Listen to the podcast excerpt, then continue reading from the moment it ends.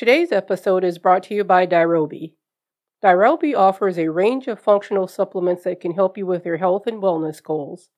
I interviewed Dave Sherwin, the owner of Dirobi, on episode 130, and it was interesting to discuss nutritional deficiencies and how their flagship products such as Mimi's Miracle Multi and Mimi's Miracle Minerals are specially designed to fill in nutritional deficiencies such as vitamins B, D, zinc, and chromium. So check them out at dirobi.com. That's D I R O B I.com. And use the code LOSEIT10, that's L O S E I T 10, to save an additional 10% off your order. Find these great products at dirobi.com that's D-I-R-O-B-I dot com and use code LOSEIT10 to save 10%. Losing weight to gain control. Today's episode Living a Low Carb Lifestyle with Dr. Lucy Burns.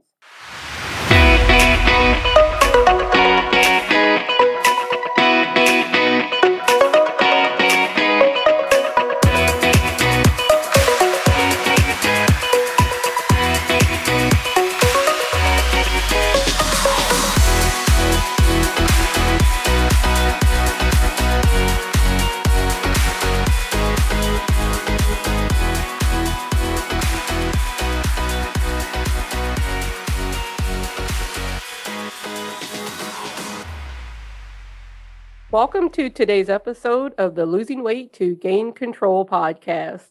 This is Gwen Alexander, your host. And today we have a special guest with us. We have Dr. Lucy Burns. And Dr. Lucy is a GP and a lifestyle medicine physician. She works on the Mornington Peninsula in Victoria.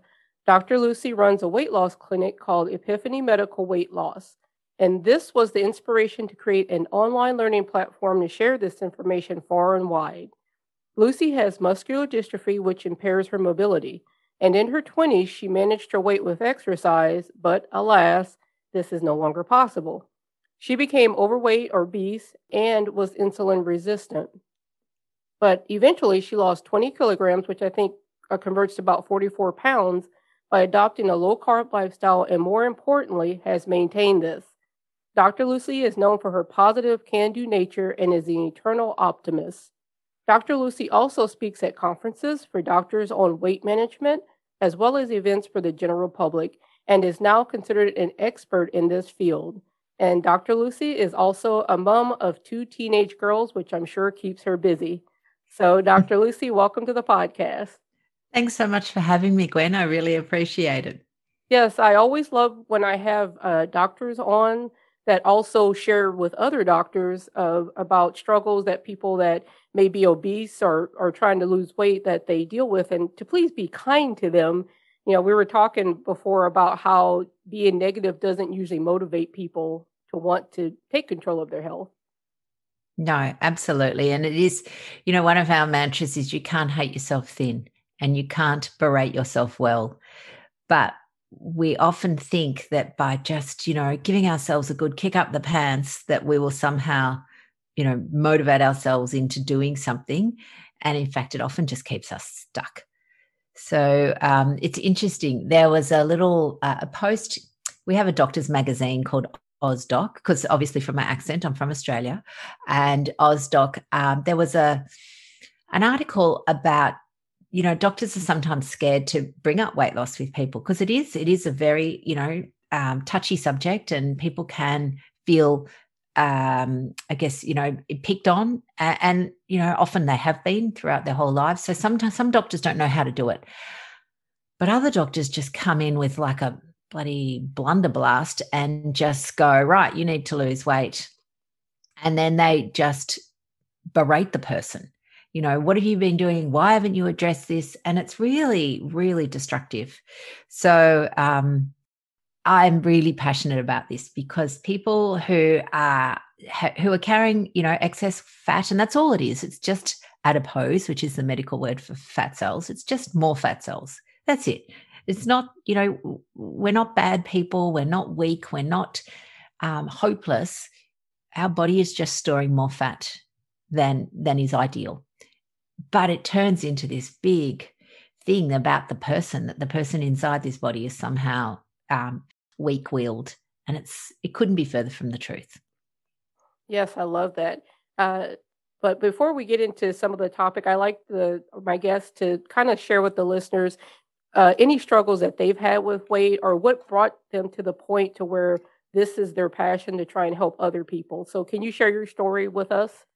Absolutely. So, um, I have been what I would consider an expert dieter. I started dieting from when I was 16, and it was all, of course, to, you know, look good and fit into the smallest size jeans I could possibly do. And my dieting was always, I was all either perfectly on a diet, very restrictive, often hungry.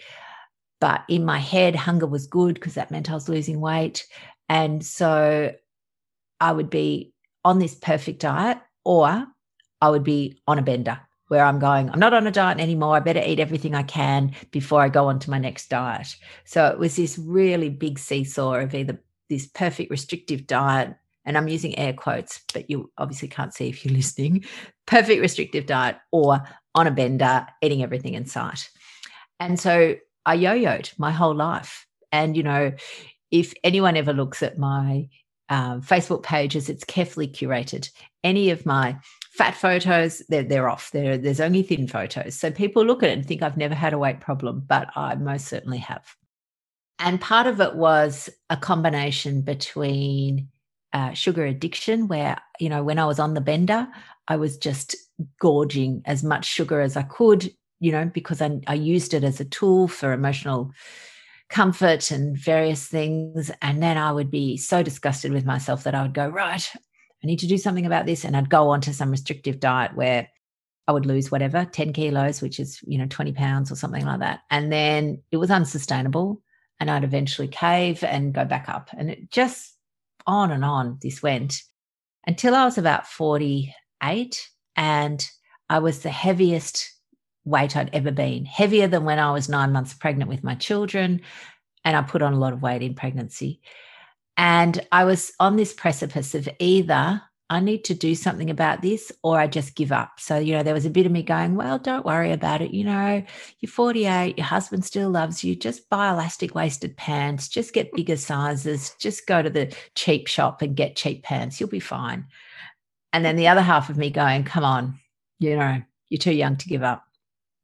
So then I did what I normally would do, which is I cut out all the junk, all the sugar, and all that sort of stuff. And I was eating, you know, healthy, what I thought was healthy bowls of muesli, and it and it didn't work. I stopped. It, nothing. It wasn't working, and I, I was then horrified. I'm thinking, what's going on? You know, this normally works. Here I am being all pious, and I'm eating my low fat everything. And I just went and had some blood tests and realized that I was actually pre diabetic, I had fatty liver, and I had high insulin levels. And that's when I went down the rabbit hole of going, right, what insulin is a whole fat storing hormone. I need to work out how to do this. And that's when I discovered my low carb lifestyle. And it was like a game changer. So that's part of the reason I called my program initially Epiphany, because I felt like I'd had this epiphany. It was like, oh my God, for the first time in my life, I can actually lose some weight without hunger and I'm full and I am just naturally eating less, which had never happened to me in my whole life. It just became this thing that I went, everybody needs to know about this. And then over the years of doing that, I've realized two things that so the low carb lifestyle addresses the physiology, but we need to also address the psychology of weight loss and what I like to call diet trauma so people that have done like I had Weight Watchers, you know, every every plan, every meal plan, every home delivery service, done all of these things with the sole goal to lose weight to look good. Because in my head that's what had to happen. I had to be thin to feel good. And that's it couldn't be further from the truth.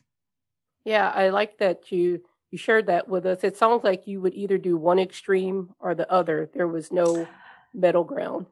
Absolutely. And I would always say this oh, I'm an all or nothing girl. I'm either on or off. Abs- and, and that was the story in my head for a long time. I'm either doing a diet, and people would come up to me, my friends. I mean, it's so mortifying when I think about it. And they'd go, Are you on a diet this week, Lucy?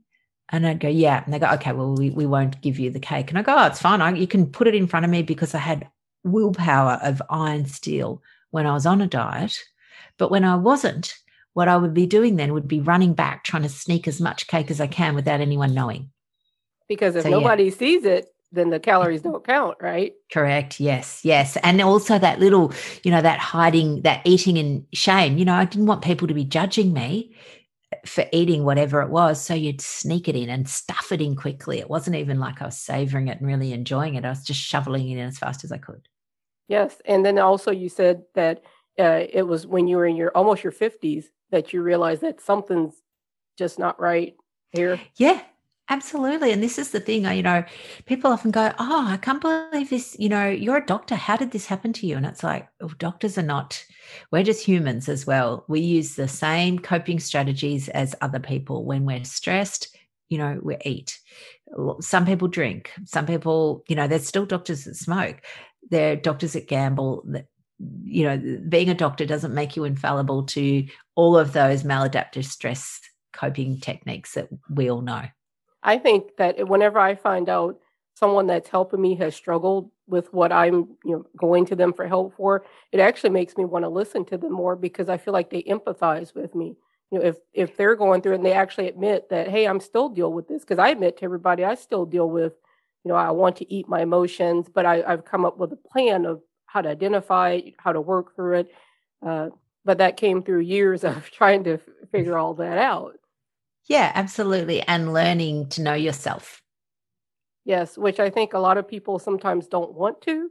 It, it's kind of scary when you start unpeeling all of those layers of your life and you know you have to start making some changes maybe to relationships and uh, maybe your finance i mean i like to talk about money but i noticed when my finances weren't under control my eating was not under control so it's like yes. you know once the food got under control then other areas of my life would kind of get straight too at the same time.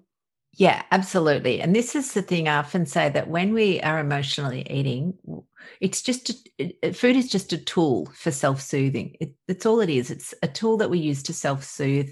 It's a tool that we've been modeled by. You know, our parents often did it. Our parents often gave us food when we were little to comfort us if we were sad or you know miserable or disappointed. You know, we're marketed to eat food for when we're miserable, so we're not bad people for doing it. It's just that a tool, it's a tool that's no longer helpful.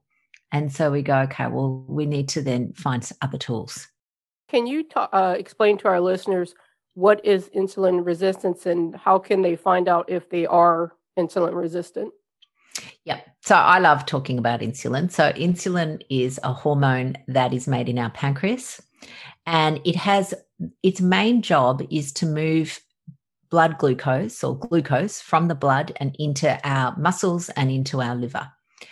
And it does this because when our blood glucose is high, it's toxic to our cells. And that's why people with type 2 diabetes or even type 1 diabetes whose, whose blood sugar is high, that's why it causes all those destruction of their organs and their blood vessels. So the pancreas goes, right, I need to keep blood sugar between four and six, give or take. So that's Australian numbers. And I, I'm sorry, I can't, I don't know how to do the swap into into American numbers, but in Australia it uses nanomoles, which is so between four and six. So it'll go, right, I'm going to do whatever it takes. So the pancreas, very good, very kind, looks after us and makes as much insulin as required to keep that blood sugar in its right level.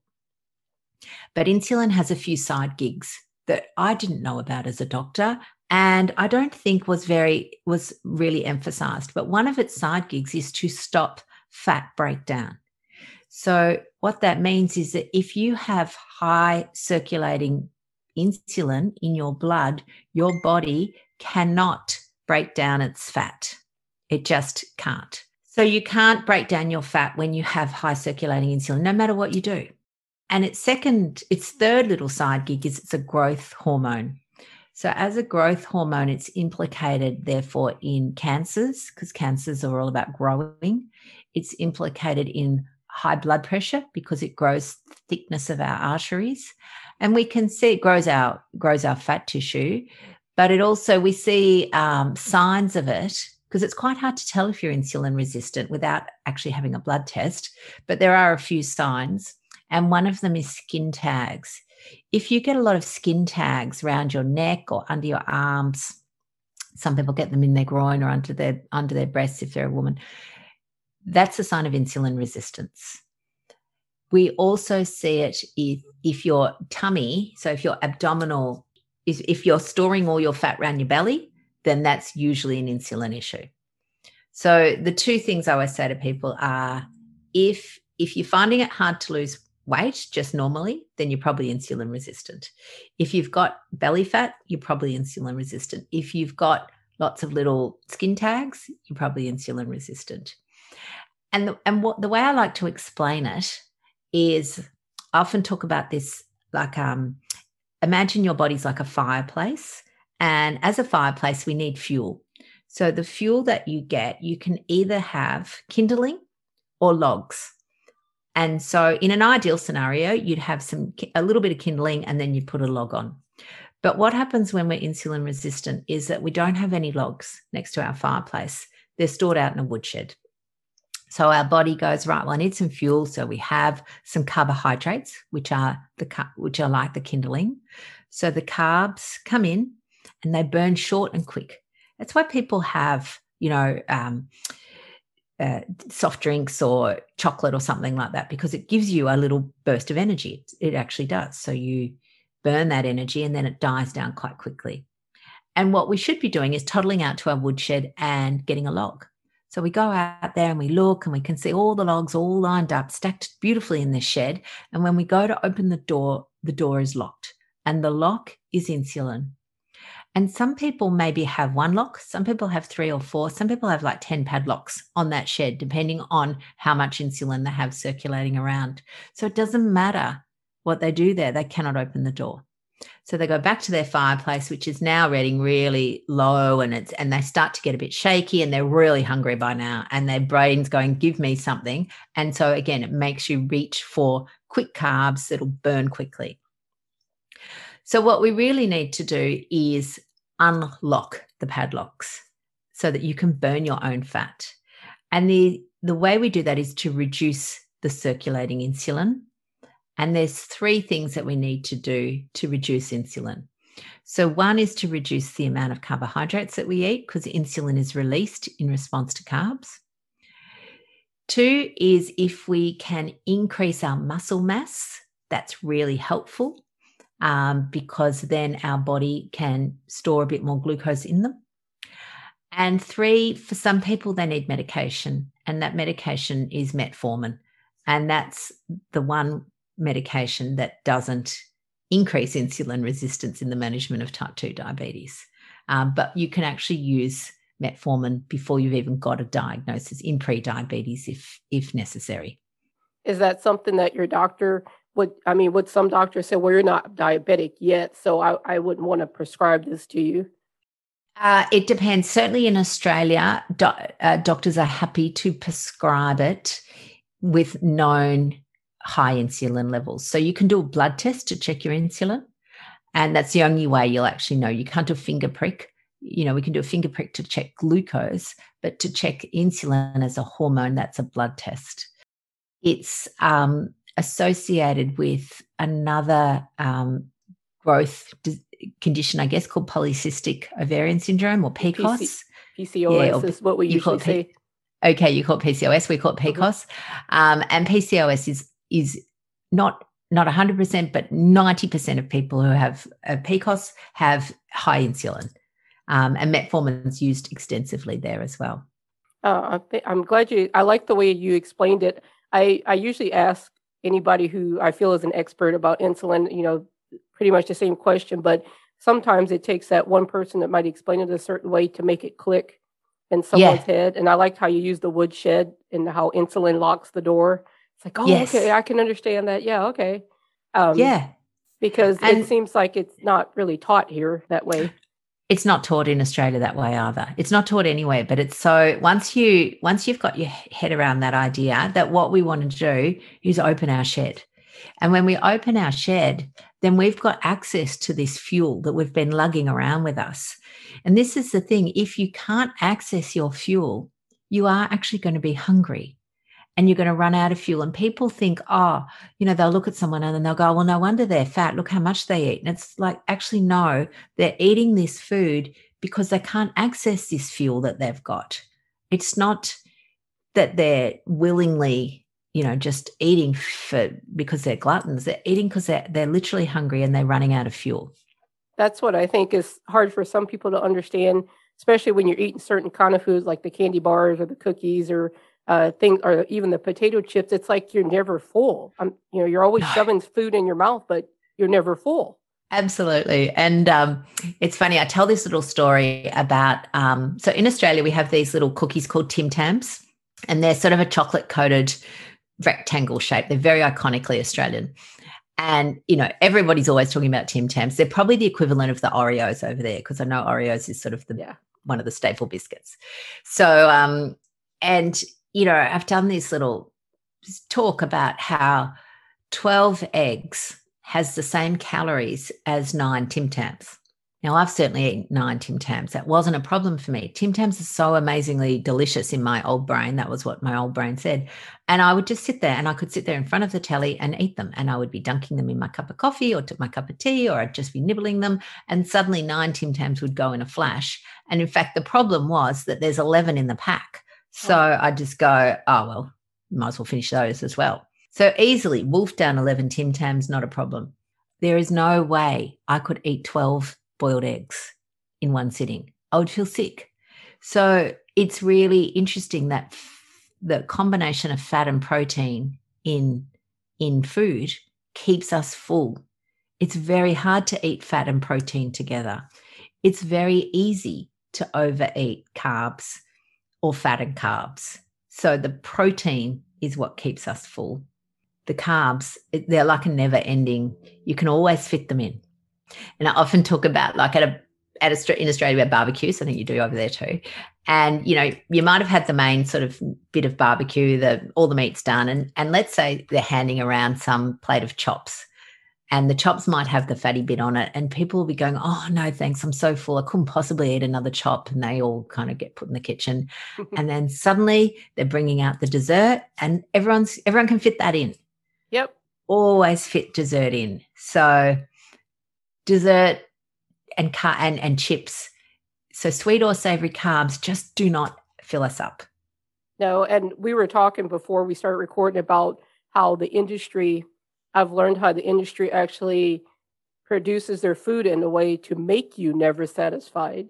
Uh, I, have had Doritos a few times since then, but I usually actually don't eat Doritos anymore because you know I've I've read how they're made to where you're never going to feel satisfied. So I don't want to eat that, or most yeah. chips are that way. So um, you know, once I learned that, which I don't think some people understand how the the they manufacture this stuff, it, it was kind of like, well, I really don't want to go towards that because I know I won't be able to stop because they're manufactured that way. Absolutely. And this is it. Industry, uh, they spend billions of dollars on food technicians and food scientists to manufacture this bliss point to keep us as addicted as possible. And you know, Pringles, Pringles are right. Once you pop, you can't stop. They're absolutely right. And they make, they want that. They want you to be addicted. They want you to be buying their product. Their techniques are very similar to the tobacco industry, which is obviously now highly regulated, especially in Australia, very highly regulated. And the food industry is sneaking under with zero regulation. And their thing is, they say to you, eat my product. I mean, they don't say it like that. They've got very, very good marketing. And then when we do that, and we develop obesity, they say, oh, well, that, that's your fault. We didn't tell you to eat that much product. That's your fault. It's like, no. Or no, we have healthier need... options, but you just don't buy them. Yeah, yeah, yeah. And it's like, you know, I, I often talk about, um, and they're clever. They're clever because what they do is they appeal to our feelings. So, you know, Coke, Coke never advertises saying, you know, drink my brown, sugary, fizzy water. Like nobody would buy that. They go, open Coke open happiness. And then there's all these pictures of happy people lugging around. There's no pictures of anybody sitting in the, you know, the orthopedic outpatients waiting to have their toes cut off from drinking too much Coke. Yeah. So thank you for that. Can you tell me, is there a difference between being addicted to sugar and having a preference for foods that are sweet. Because, you know, Yes. how sometimes you might say, I'm really addicted to sugar, but it just could be you just like to eat sweets all Yeah. the time. Yeah, I think um, with any addiction of things, there's I have like three categories that people fall into, and this this works for, as I said, gambling, smoke, cigarettes are a little different, but gambling, alcohol, food, and it's like there's three buckets. So you've got the person that heart that that does things here and there. So they might be the person that you know eats piece of cake once every six weeks, or a packet of chips once a month, or something and they're the person that maybe you know gambles once a year on a race or buys raffle tickets every now and then. Or the person that only has alcohol when they you know go to weddings or something like that. So that's that's one category. Then the second category is people that are perhaps overusing things and they would like to stop. And if they try a little bit they they can. So that might be the person that's drinking you know a glass of wine five nights a week and they're kind of going, you know what, I probably need to cut down. And so, you know, with a bit of effort, they can cut down reasonably easily. And it might be the person who's, uh, you know, friends all get together and bet on baseball or bet on the footy once a week, and that's part of their social thing. And they possibly spend a little more than they would like to, but it's not, you know, not terrible. And it's the same with the food. It might be the person that's saying, you know what, I probably need to cut down. And, you know, and if with a bit of effort, they can. And then you've got the third category of people that actually are doing whatever it is, using their tool despite causing ongo- ongoing harm. So for you know alcohol, we all know that there's people with alcohol addiction, and you know they've lost their marriage, they've lost their house, they've lost their job, and they still keep drinking or gambling. Same. And food is the mm. same. People who have you know type two diabetes who are told if you don't stop this, you're going to lose your feet, and they still keep eating the food. So, interestingly, I was probably in that third category of sugar addiction. So, I, I think about the way I used to behave. I would have, and again, it didn't start off like that. Like, I didn't start off eating a block of chocolate a day. In fact, it's probably two blocks by the end. I, I just started off with, you know, one one little Mars bar or one one thing. And, you know, it'd be my little treat for morning tea. And then and then you know over time that that i would suddenly have another treat for afternoon tea. And then suddenly that treat wasn't quite enough. So it had become you know the king size bar and then it became it just it just snuck up.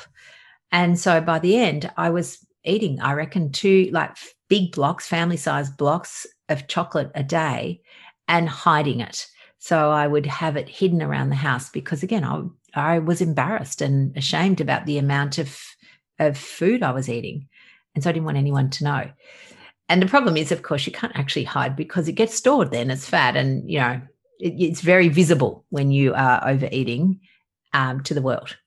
Yeah, that's one of those things where the shame kind of comes in because then it's looked at as well, you have a, a moral failing, so to speak, because you, you can't stop eating them. Now look at you, you're hiding the food. Yeah, yeah, absolutely, yes. And it just then perpetuates the the vortex of doom, that guilt shame cycle where you go, oh my god, I've got to stop this. Oh, and then you know, and there was a lot of me that didn't want to. I'm thinking no, because you know my life is all about chocolate and food, and how am I going to have any fun if I can't eat chocolate? You know, what am I going to do when I want to read a book on the couch and you know have my treat myself without my without chocolate? So it became my whole life was actually about the food so, you know, every event, every catch up with friends, you know, coffee with friends was actually all about the cake. And that became the focus rather than the friend. You know, the friend was almost irrelevant. That was one thing that I really had to work on over the years. I used to take the opportunity when we did go out to eat that I just ordered every, I even ordered dessert first. And they would kind of look at me like, Gwen, I'm thinking, what's, isn't that normal? You know, I'm ordering dessert. Yeah. Didn't even you know look at that maybe i would be full and didn't need it but you know to me that was just the opportunity to eat whatever and just go all out but i would do that also when i wasn't with my friends so like you said Yeah. it, would show up but Yeah. uh, that was a big adjustment that when we would go out to eat now is just i want to enjoy my friends not necessarily just pig out so to speak So yeah, I think it is it's it is um it's, it's what, what happens i think when you've got a, sugar addiction is that the the food is the hero of your life and that the friends are really just they're like nothing and they're just conduits to enable you to indulge in your addiction as often as you can. How would you suggest that someone start eating a low carb food plan? Because usually it's we're told that okay you just got to get rid of everything that you have in your house. Here's the plan. You know, there's a, yeah. a list of foods and just go at it. So, how would somebody actually get started to where it doesn't feel like so overwhelming? Yeah. So, I find that people fit into a couple of categories. There are people that like to do that. They go, right, I'm starting, and they just go in, they clean out all their pantry, they get rid of all the stuff that's in their in their cupboards, and they are ready. They just go, fine, give me the plan. And these are often people that ha- are a bit like I was, a, a, good dieter, you know, good willpower. This is what I'm doing. And you get into that mode. And that's how I started. The difference for me was, though, because this was the first time I was able to lose weight without being hungry, it gave me the headspace to work on my emotional issues, what food represented, because I was actually not hungry. Once you're hungry, when you're losing weight and you're hungry, hunger trumps everything.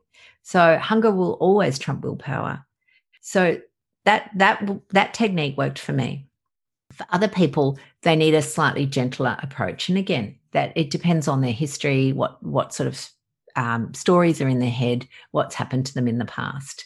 So then I often say, well, you know, and again, if they're if they're very scared of restriction, which again, a lot of diet, dieters are, of course, it's about okay, well, you can have, you know, I do like a transition phase, and that's where people will sometimes substitute. So they're looking for, you know, maybe they used to eat ice cream every night on the couch, and they might go for a, there's a couple of low carb ice creams that have different sugars in them, and they might use that. And my caveat is that, okay, do that, but reminding yourself that that's a transitional phase because simply swapping high carb processed food for low carb processed food, it doesn't work doesn't work long term. It's a good transition, but it's not the the the goal. So for health, and again, it's the idea is that losing weight is about your health. It's not about feeling. It's not about looking good to feel good. You feel good first, and then you can you can maintain it. But the idea is that you know my mantra is about low carb real food. So trying to get rid of the processed food first. So that would be you know sugar is the main, you know, sugar is such a, a big one in there. But there are lots of people who are not actually sugar addicts, they're bread addicts. Yeah. And bread for a lot of people is as addictive. You know, they you know, people come to me go, Oh, Lucy, I can't live without my bread. I go, Well, you actually can, but we'll work on that. We'll work on your mindset around that. So I would always say just, you know, ditching the white stuff first. So r- white rice, pasta, bread, potato, and sugar if you can eliminate those out of your cupboard as your first step, and it's a big step, then that's really that's that's kind of the key. You can use transitional products. You know, if you've if you've been drinking Coke or Pepsi or something, you might want to go to the no sugar versions. But again, they're they're just they're, that's a holding pattern. But it gives you that space, that mental space to then work on what you're why you're using food as a tool. Bread isn't a big deal for me. That's one I never I don't know. It's just the bread. I didn't care. Now, when you had cakes, that was the different. that was my thing where I had to to transition from that. Yeah, and I think people, everyone's different. Um, you know, there are some people that are, you know, and chips like uh, crisps. What I'm not sure what you call them. We, we call, call, them, chips. Chips. Mm-hmm. chips. yeah, great. Um, but yeah, chips for a lot of people are, are really problematic. And you know, again, when I grew up, there were you could get a tiny packet. There's no tiny packets. Every packet is some giant packet, and people eat, you know, a 200 gram packet, a giant packet of chips as their snack, because you they just go, keep going in. So, and the thing about chips and lollies is the that hand to mouth action is very yeah. soothing it's a very, it's biologically soothing. It's why children suck their thumbs. It's why when people are anxious, they bite their nails. Having your hand go into your mouth is soothing. And for a lot of us, that's all we're using food for is a technique to soothe whatever emotion we're feeling. One of the things too we were talking about before was, or you did mention about the psychological part of of weight loss, And I don't remember if it was you or one of your videos where you talked about boundaries, how setting Yes. boundaries could uh, help you with dealing with weight loss issues. Can you share with our listeners your your take on that? Yeah. So I think for a lot of people, part of the uh, is this is the part of the battle, and it's not the battle with their weight, it's the battle that goes on in their head, is this negotiating that you do with yourself. Where you sit there and you look at something and you you've got this story that goes, come on, just have a little bit. A little bit won't hurt. You you can do a small bit. Everyone else is eating it. Why? You know, God, you should be allowed to too. In fact, yeah, go have a little bit. Just have one. So you have a little bit and it does nothing. And then your brain goes, oh, well, that was nice. And then you're in that next battle of going, just have another bit. Oh, I've already had one bit. Oh, just have another bit. No, you and then you've got this kind of yin and yang going on, and and that that becomes exhausting. So that's that's what I call the battle. It's not the actual losing of the weight; it's this internal battle. So I often talk about the idea that if we have some boundaries, then that can be really helpful. And the way I like to look at it is if you imagine if you've got a little dog and this little dog sits in its basket every night. So you sit on your couch and you're watching telly and the little dog's in the basket and everyone's happy. The dog's snoring, you're watching telly, the world is fine. But then maybe one day you come home from work and you've had a really bad day and you just want a little snuggle with the dog. So you say to the doggy, Come on, dog. And up he comes, and the dog can't believe he's lucky. He's so happy and he snuggles in, and you're happy, and the dog's happy, and this feels good. And you're going, Yeah, this is good. And then you go to put the dog out that night and you realize your entire couch and you, it's completely covered in dog hair. And you go, That's right. That's why I don't have the dog on the couch. So the next night, you go to sit down, and before you've even sat down, the dog's snuggled up next to you. And you go, Oh, oh, oh well, he's here now. Might as well keep him. And this goes on every every night for the week. And you get to the end of the week and you've got no clothes left to wear. Your vacuum cleaner's broken from sucking up dog hair. And you go, you know what? Enough is enough. And so you then that next day you're ready. So before you even sit down on the couch, you go to the dog in your basket and the dog looks at you and he's and you feel a bit guilty but he's looking and you go no i'm determined and you get really firm and you put him in the basket. And he tries to get up but you really no no no no so he sits back in his basket and he looks at you all night and you feel really uncomfortable but you know it's the right thing. And then the next night you go to sit down and he's he's in his basket but he's looking at you. It's not quite as hard this time but he's still looking and he knows that if you said come on he'd be up there in a shot and then by the third or the fourth night, he's sort of settling in. And then by the fifth night, it's back to normal. The dog's sleeping, snoring in his basket, and you're on the couch, and life returns to normal. And that's that's the boundaries. The dog knows his job, you know your job, and life is easy.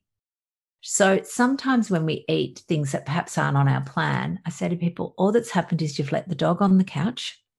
And what you need to do is put him back in his basket as fast as possible, because the longer you let him stay on the couch, the, the more confusing it is for the dog and the harder it is to get him to come back into the couch. And what we don't want to do is when the dog is on the couch, we don't then want to go to our front door, open up, and yell out for all the neighbors' dogs to come and sit on the couch with us, which is sometimes what we do when we go, oh, well, I've buggered it up now. I might as well eat everything and I'll start tomorrow. Yeah. So, I, nope, go ahead. Oh, that's right. So that so that's how it is for me. I go, okay, I'm just keeping my dog in the basket. It's simple. And people sometimes think, oh, I don't know how to do that. I, I, have no boundaries. I can't control myself. I've got no willpower.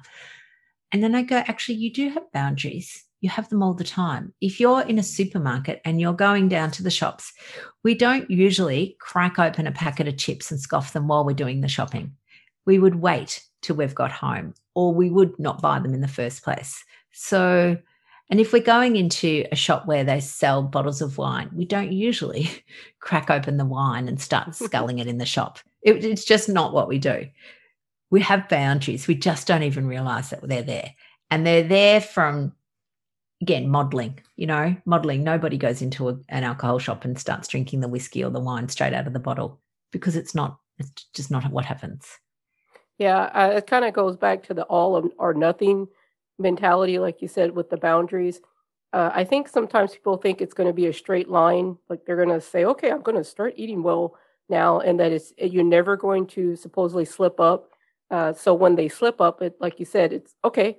Uh, I might as well just eat whatever because you know I had one meal where I didn't Yeah. eat on plan. And I'm thinking, but it's just one meal out of how many or how many Yes. days? You know, one day out of seven, okay, or uh, 14, or however many you may have started. It's it's a it's a mindset change of okay, I'll just do better later. Yeah. And again, I think this comes a little bit from what I like to call diet trauma. So, you know, I went to Weight Watchers. I'm a Weight Watchers Life member, for whatever that means, because basically I lost and gained the same 20 pounds going to Weight Watchers. And I would hop on the scales. And if I hadn't lost any weight, some, you know, lady would be looking at my food diary and going, Oh, well, you know, that that's why you didn't. And they would point out one, you know, extra point that I'd had for the week or something like that. So it became completely about the food because the expectation was that you should lose weight every week. But that's not realistic. It's not how our body works. We don't, weight loss isn't linear, it goes up and down all the time. And there are so many other things involved in weight loss other than just the food. You know, if you don't sleep well, then you, you increase your insulin resistance.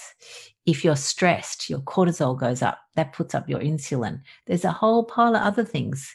But we were all told it's because you ate that extra piece of fruit or something like that. So I think the idea that you have to be perfect is is is part of the problem. And because perfect is so hard, we're either perfect or on a bender. Yeah, I, I'm glad you mentioned sleep because I have noticed for me personally, if I'm not sleeping well, it's I feel puffy. I don't know if that's just Yeah. me, but it's like I feel um, like I retain water more. And but when I get my rest, it feels like my body works like it's supposed to supposed to. So I, I feel better. It's just um, yeah. I tell I always ask people, well, how are you sleeping? And most people are like, well, I'm not sleeping too well. No, it makes such a big difference. The, um, you know, so your, as I said, your insulin resistance is increased when your insulin is also it, it is a water retainer. So okay. it, it insulin, yeah. So glycogen, which is the way our our muscles store glucose. So when we've got lots of glucose in there, then we retain water with them. So there is, yeah, absolutely, we are more puffy. And when we eat lots of carbs, we become puffy. That's what people notice straight away. The first thing is, and they go, "Oh my god, you know, I've had carbs for three days in a row, buckets of them, and I feel really puffy." And I go, "Yeah, but that's all right. It goes quite quickly as well." Well, Dr. Lucy, um, I thank you for being on the podcast today. I think it was very informational, very encouraging, because that was that's one of the things I always want to do is encourage people like don't quit, you know, just keep trying to figure it out. Uh, but before we leave, uh, would you please tell the listeners where they can find you on social media, your websites, or any books or anything that you have? Yes, absolutely. So I my business is now called Real Life Medicine because I'm a real life person and struggle just like real life people do. So that sort of rang true for me. Um, so all my socials are under Real Life Medicine. Uh, and we do have a YouTube channel also called Real Life Medicine where we just get on and have a little yak every now and then. And there's a couple of bigger YouTube things that I've done to presentations I've done to audiences under the um, Low Carb Down Under banner. So they're, they're the main things. We have a website which is called RL Medicine, so RL for real life. Some other person stole the real life medicine domain, and we can buy it off them, but it's like about five thousand dollars. And I thought, oh, it's too hard to type in anyway. So yeah, rlmedicine.com. Okay, well, thank you, and uh, I'll put all of those on the show notes so everybody can find you. Oh, thank you, and thank you so much for having me, and it's been a pleasure. The information provided in this podcast is for informational purposes only. The views of any guest on the podcast are their own. The host of this podcast is not a medical doctor, nurse, or health professional. You should consult with your doctor, nurse, or health professional before you begin any weight loss or maintenance or exercise program.